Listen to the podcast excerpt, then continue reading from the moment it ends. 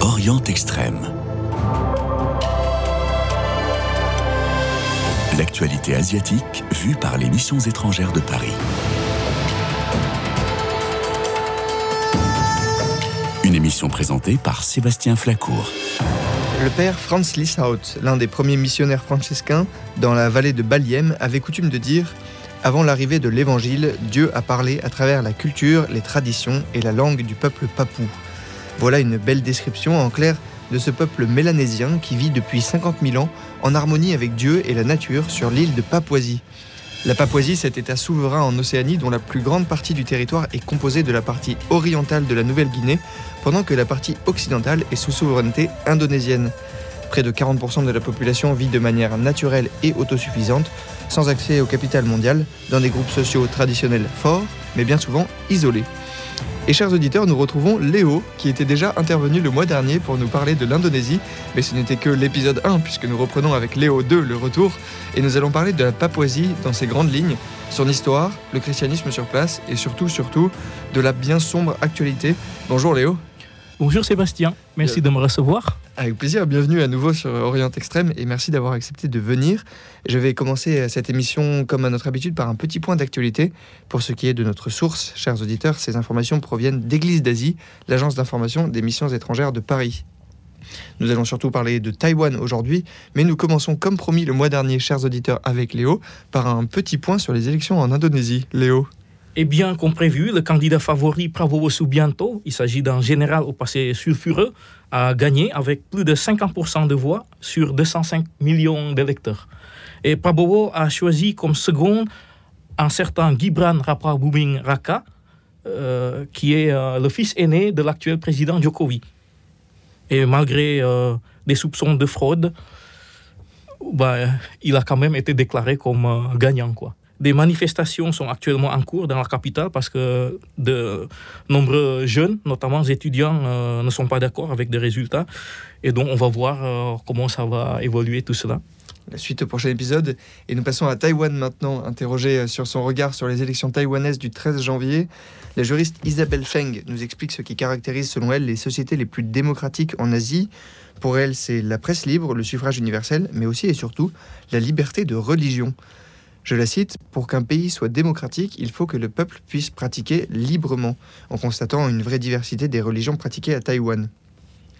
En effet, la liberté religieuse mine les fondements d'un régime totalitaire, et pour qu'un pays soit démocratique, Isabelle Feng pense qu'il faut que le peuple puisse pratiquer librement sa religion. Dans une démocratie, le gouvernement ne voit pas l'Église comme une menace, ni comme un contre-pouvoir. Or, ce n'est pas le cas en Chine communiste. En attendant, c'est peut-être un signe que le Vatican maintienne toujours ses relations officielles avec Taipei. Peut-être que le Saint-Siège aura d'ailleurs l'intention d'établir des liens officiels avec le gouvernement du PCC en Chine. Et dans ce cas-là, il faudra rompre les liens avec Taïwan selon les exigences de la politique d'une seule Chine de Pékin. Mais apparemment, ce n'est pas le cas pour l'instant, puisque le Vatican fait preuve de courage, comme 11 autres États, en gardant les liens avec la République de Chine, donc de Taïwan, plutôt qu'avec le puissant régime communiste de l'autre côté du détroit. Et puisque nous parlons de la relation entre le Vatican et Taïwan, la présidente sortante de Taïwan soutient justement l'appel du pape François à réguler l'intelligence artificielle. Souvenez-vous, le 1er janvier, le pape avait consacré son message pour la 57e journée mondiale de la paix à l'intelligence artificielle et la paix. Dans sa réponse au Saint-Père, la présidente sortante taïwanaise Tsai Ing-wen partage cet appel à réguler l'IA et réaffirme l'engagement de Taipei à soutenir la paix et améliorer la qualité de vie de l'ensemble de l'humanité. Nous nous attelons, dit-elle, à exercer une bonne gouvernance technologique, à maintenir l'harmonie et la stabilité sociale et à créer conjointement un avenir pacifique pour l'humanité. Dans sa lettre, Tsai Ing-wen a réaffirmé les considérations éthiques liées au développement des technologies émergentes.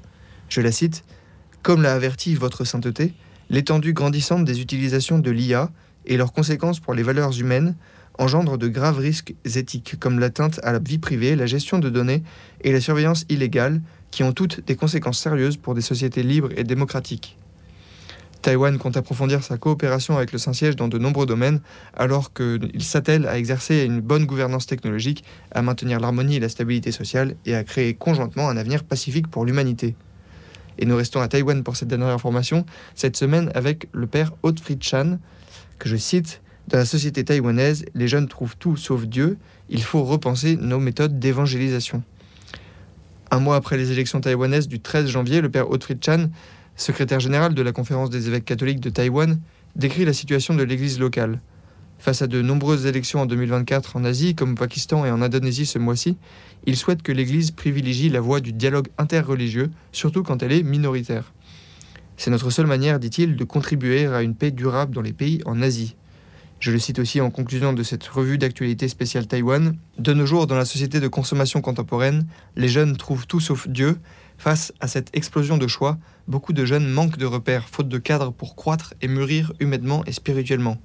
Je pense que le travail de la nouvelle évangélisation chez les jeunes doit être un travail de rééducation au sens large du terme, un travail qui doit se faire dans la communauté, dans la vie de tous les jours, car l'Esprit Saint est un esprit de communion et d'unité.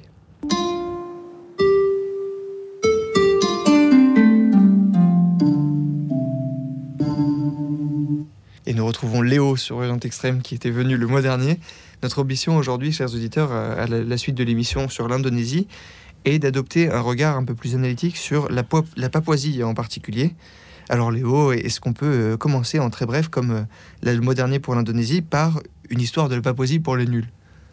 Alors, la Papouasie est une grande île du Pacifique, située à l'est de l'Indonésie et au nord de l'Australie.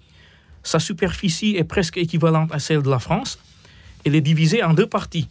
À l'est, la Papouasie-Nouvelle-Guinée, ancienne colonie britannique devenue indépendante dans les années 1970, et à l'ouest, Papouasie, ancienne colonie néerlandaise, devenue province indonésienne depuis les années 1960. Je tiens à souligner ici que la Papouasie dont nous parlons est bien la Papouasie occidentale, donc la partie indonésienne. Compte tenu de sa zone géographique et de sa topologie couverte de forêts denses et de hautes montagnes, la Papouasie est encore aujourd'hui une région isolée. Cependant, son existence est connue depuis l'Antiquité. Le géographe grec Ptolémée, vivant au IIe siècle avant Jésus-Christ, désignait la Papouasie sous le nom de l'Abadios. La pointe occidentale de Papouasie faisait partie de la route des épices, car elle produisait de la noix de muscade, une denrée très appréciée en Chine et aussi en Europe. La Papouasie est habitée par des tribus mélanésiennes depuis plus de 50 000 ans parlant 300 langues différentes, euh, eh bien, faisant partie de l'archipel indonésien, les Papous sont très différents des Indonésiens en général qui sont asiatiques. Mm. Les Papous ont la peau noire. Et si l'île de la Papouasie a été baptisée Nouvelle-Guinée par les explorateurs notamment d'Espagne et de Portugal au XVIe siècle, c'est précisément parce que ses habitants ressemblaient beaucoup aux Guinéens d'Afrique. Eh, C'était bizarre. En effet, oui.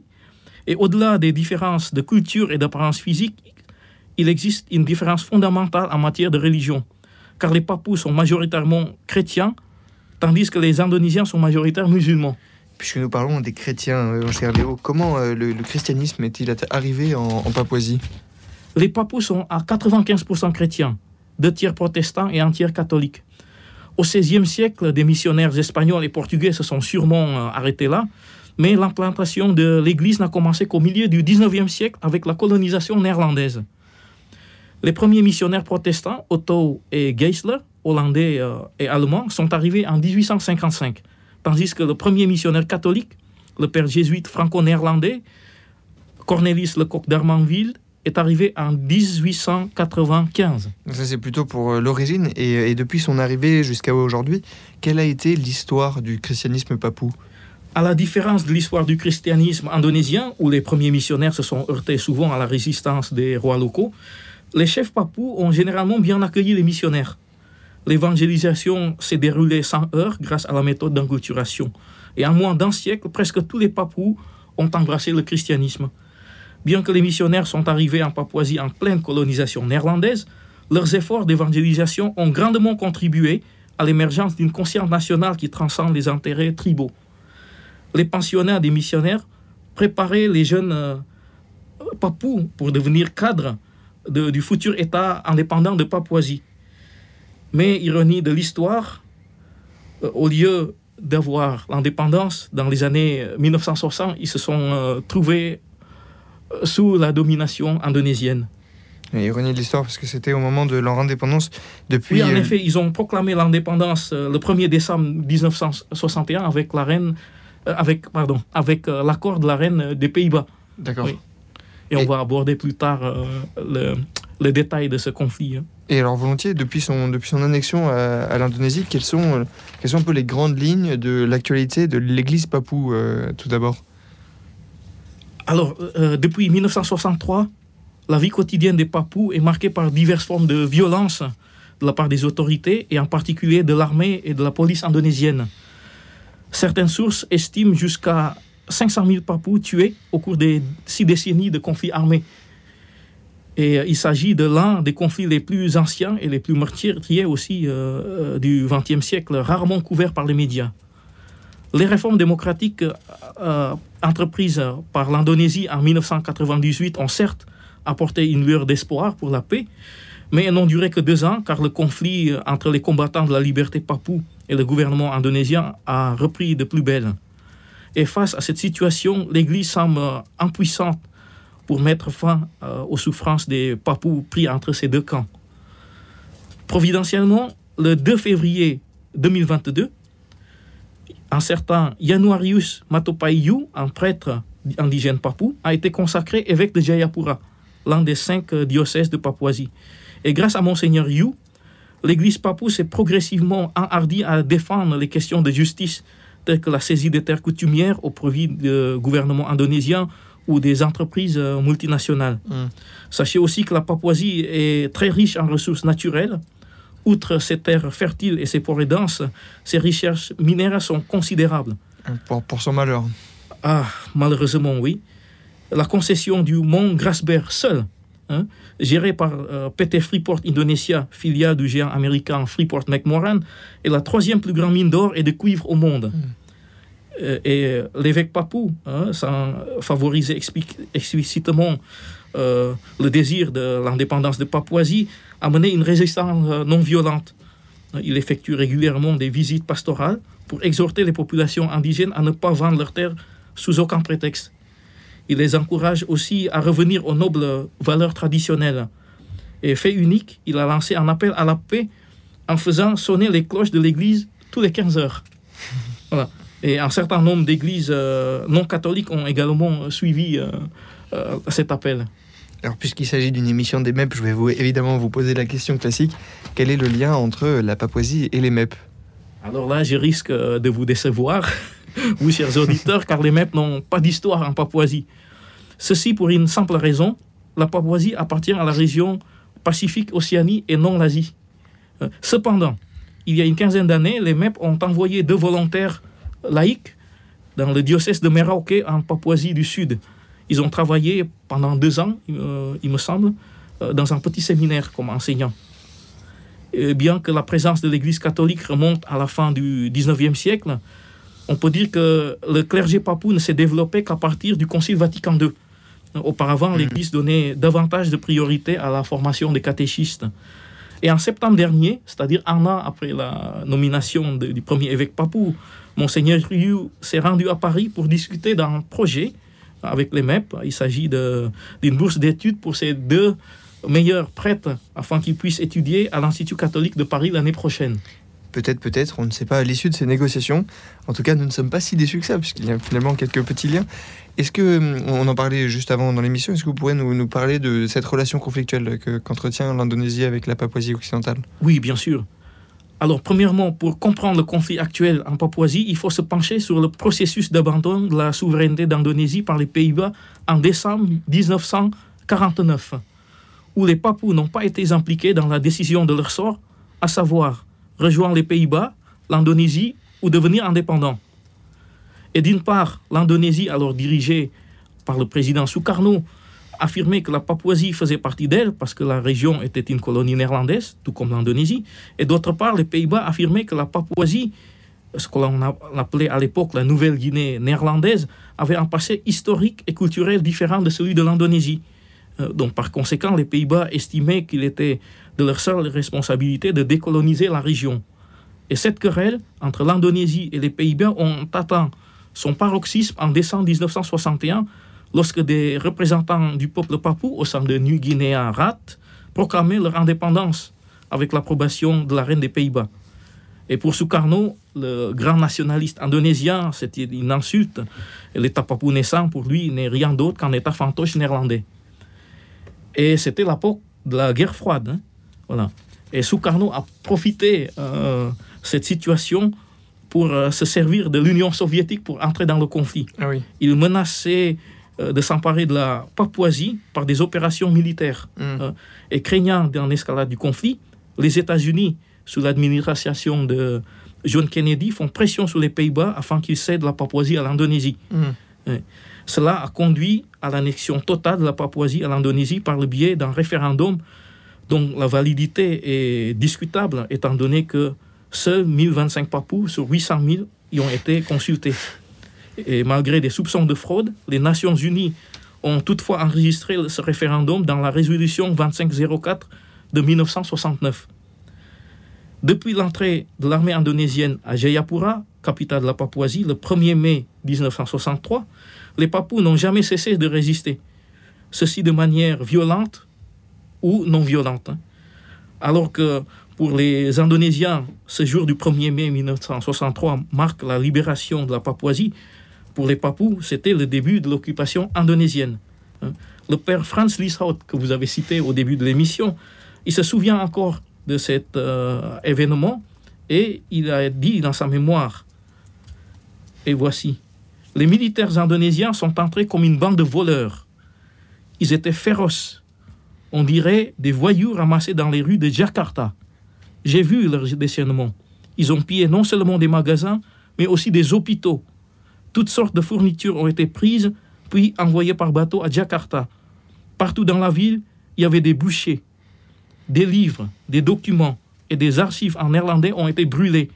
Dès le début, ils ont monté leur vrai visage, à savoir un régime militaire impitoyable. Et en effet, depuis euh, 1963, la Papouasie, contrairement aux autres provinces indonésiennes, est dominée par des militaires. C'est un régime militaire qui dirige la Papouasie, il faut oser le dire. hein. En 60 ans, il y a eu euh, plus de 10 opérations militaires de grande envergure. Et les six dernières années ont été particulièrement violentes, euh, même si le nombre euh, exact de morts reste inconnu, car les militaires ne donnent aucun accès aux médias indépendants dans les zones de guerre. Ce qui est certain, c'est qu'il y a une grave crise humanitaire. Mm. Certaines ONG, comme le Human Rights Monitor, ont enregistré environ 70 000 personnes déplacées depuis 2018. C'est une actualité bien sombre que vous nous proposez là, euh, Léo. On va, on va faire une petite pause en, en écoutant un, chant. Euh, Jesus, Namir, Ozop, Kateperen, et nous reparlerons de tout cela ensuite.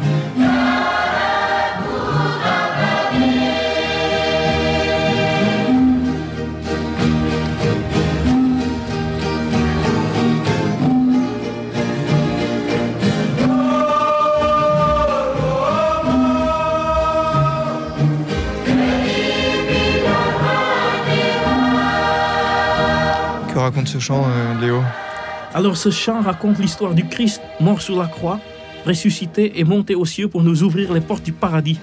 C'est un beau chant composé par Clarence Bacapam et chanté par le groupe de jeunes de Saint-Jean Bosco de la paroisse Sainte-Sylvie du diocèse de Agatz Asmat. Et même si je ne comprends pas entièrement les paroles, qui sont de dialecte euh, Asmat, j'aime la mélodie sincère. Et en entendant le nom de Jésus répété, je me suis senti vraiment euh, plus proche de lui. Merci, merci Léo. Je précise que c'est un enregistrement live, c'est d'où la qualité du son. On, revient sur la relation conflictuelle qu'entretient l'Indonésie avec la Papouasie, euh, avec un peu un titre Massacre des Papous. Le pire est-il à venir? On, pense à ce qui s'est passé au, Timor oriental dans les années 80. Que- quelle va être euh, la suite pour les Papous?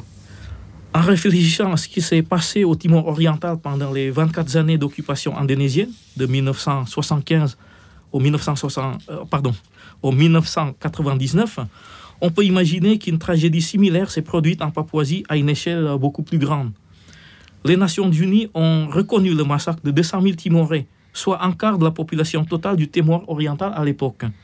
Il s'agit d'un acte de génocide tout aussi cruel que celui commis par Hitler en Europe et Pol Pot au Cambodge. Le 14 février, l'Indonésie s'est tenue euh, ses élections euh, présidentielles et comme vous savez, le vainqueur a été l'ancien général Prabowo Subianto, âgé de 72 ans, qui est connu pour être impitoyable tant par les Timorais que par les Papous. Hmm. Parce qu'au Timor oriental, quand Prabowo était un jeune officier, il a dirigé une unité spéciale notoirement impliquée dans plusieurs massacres. Donc à Kraras, sur le mont Bibileo, en 1983, où des centaines de civils ont été tués selon une enquête soutenue par les Nations Unies. Hmm. Il est aussi indéniable que le général Prabowo fait partie euh, du problème euh, papou car il a mené l'opération Mapenduma en 1996. Hmm. Et en ce qui concerne la Papouasie, Prabowo aime blâmer l'ingérence étrangère plutôt que les politiques euh, brutales du gouvernement indonésien. Pour Prabowo, les opérations militaires accompagnées de développement sont la solution la plus appropriée pour la Papouasie. Et lors d'un débat présidentiel, hein, il a dit ceci. Mon plan est certainement de faire respecter la loi, de renforcer l'appareil là-bas, mais aussi d'accélérer le développement économique. Donc de là, on peut supposer que sous la présidence de Prabowo, la Papouasie connaîtra, hélas, encore plus de violence. Chers auditeurs, pour ceux qui nous rejoignent, nous parlons de la Papouasie occidentale avec Léo, donc de la Papouasie indonésienne, une région très riche en matières premières, majoritairement chrétienne, où les Papous souffrent d'un conflit avec l'armée indonésienne qui continue de faire des victimes. L'église Papou, défendue par Monseigneur Yu, essaye de se défendre tant bien que mal face à une exploitation devenue folle. La région avait été annexée, hein, pour, euh, pour rappel, avec l'approbation de 0,001% de la population, sous la pression d'un régime militaire cruel. Prabowo, donc le nouveau dictateur, blâme l'ingérence étrangère. Mais bon, euh, cher Léo, on parle d'Ukraine, on parle d'Israël. Ici, nous essayons de parler un peu de Birmanie, mais des Papous, l'on n'entend guère parler. D'où vient euh, ce silence médiatique sur euh, la situation des Papous? Une tragédie humaine, que disent euh, les responsables? S'il y a un blackout médiatique en ce qui concerne la Papouasie, ce n'est pas étonnant, car derrière la violence de l'armée indonésienne, il y a de nombreuses multinationales qui en profitent. Hmm. Je parlais tout à l'heure du géant Freeport, hein, américain euh, qui possédait euh, la concession du mont Grasberg. C'est sa plus grande mine d'or avec les coûts d'exploitation les plus bas. Donc, c'est-à-dire révéler la tragédie humaine en Papouasie, c'est aussi démasquer l'hypocrisie euh, de l'Occident et des Nations Unies qui ont participé à la cession de la Papouasie à l'Indonésie. Euh, Et en ce qui concerne la position des dirigeants de l'Église indonésienne, pour moi, elle est ambiguë. Pourquoi? Parce que d'une part, les évêques compatissent à la souffrance des Papous, mais d'autre part, ils soutiennent le gouvernement indonésien. Hmm. Ce que reflète la déclaration du cardinal Suaryo, l'archevêque de Jakarta, en, 2001, euh, pardon, en 2021, si je ne me trompe pas. hein. Euh, Il a dit ceci. La position officielle de l'Église catholique sur la question de la Papouasie est très claire. Elle soutient la position du gouvernement, entre parenthèses indonésien, car elle est garantie par le droit international. Hein. Et en réalité, euh, peu de prêtres indonésiens osent parler franchement de la question papou, parce que euh, défendre ouvertement la cause papou euh, peut valoir la prison. L'Église indonésienne a pour principe patriotique d'être 100% catholique et 100% indonésienne. Et j'ai constaté que c'est en raison de ce principe que les responsables de l'Église euh, semblent défendre davantage le gouvernement indonésien que les victimes de sa politique parfois injuste. Mhm. Le malheur de la Papouasie, c'est la richesse de son sol, l'exploitation abusive de son peuple par des multinationales qui sont elles-mêmes cachées derrière l'armée. Selon vous, le peuple de Papouasie occidentale réussira-t-il à obtenir un jour son indépendance? Pour vous répondre honnêtement, je ne sais pas. Pour moi, deux questions se posent ici. Premièrement, le peuple papou survivra-t-il sous la domination indonésienne? Il faut savoir qu'aujourd'hui, il constitue déjà une minorité dans son propre pays. Hmm. Les Papous représentent moins de 50% de la population totale de la Papouasie. Et C'est-à-dire euh, moins de 1% de la population indonésienne. Voilà. Ça, c'est la première question. La deuxième, En 2055, l'Église célébrera le bicentenaire de l'arrivée de l'Évangile en Papouasie. La question est la suivante. La Papouasie sera-t-elle encore interchrétienne cette année-là? Moi, j'en doute. Euh, car euh, si le monde ne se préoccupe toujours pas du sort hein, du peuple papou, il est probable qu'en 2055, la Papouasie deviendra interdit d'islam. Merci cher Léo pour ce tour d'horizon de la Papouasie. Nous essayons de suivre l'actualité euh, si sombre avec euh, les informations que nous réussirons à obtenir pour essayer de briser un peu plus l'omerta sur le génocide lent du peuple papou. Merci encore Léo. Et vous, chers auditeurs, merci aussi pour votre fidélité à l'émission. Je vous retrouve la semaine prochaine pour un autre épisode d'Orient Extrême.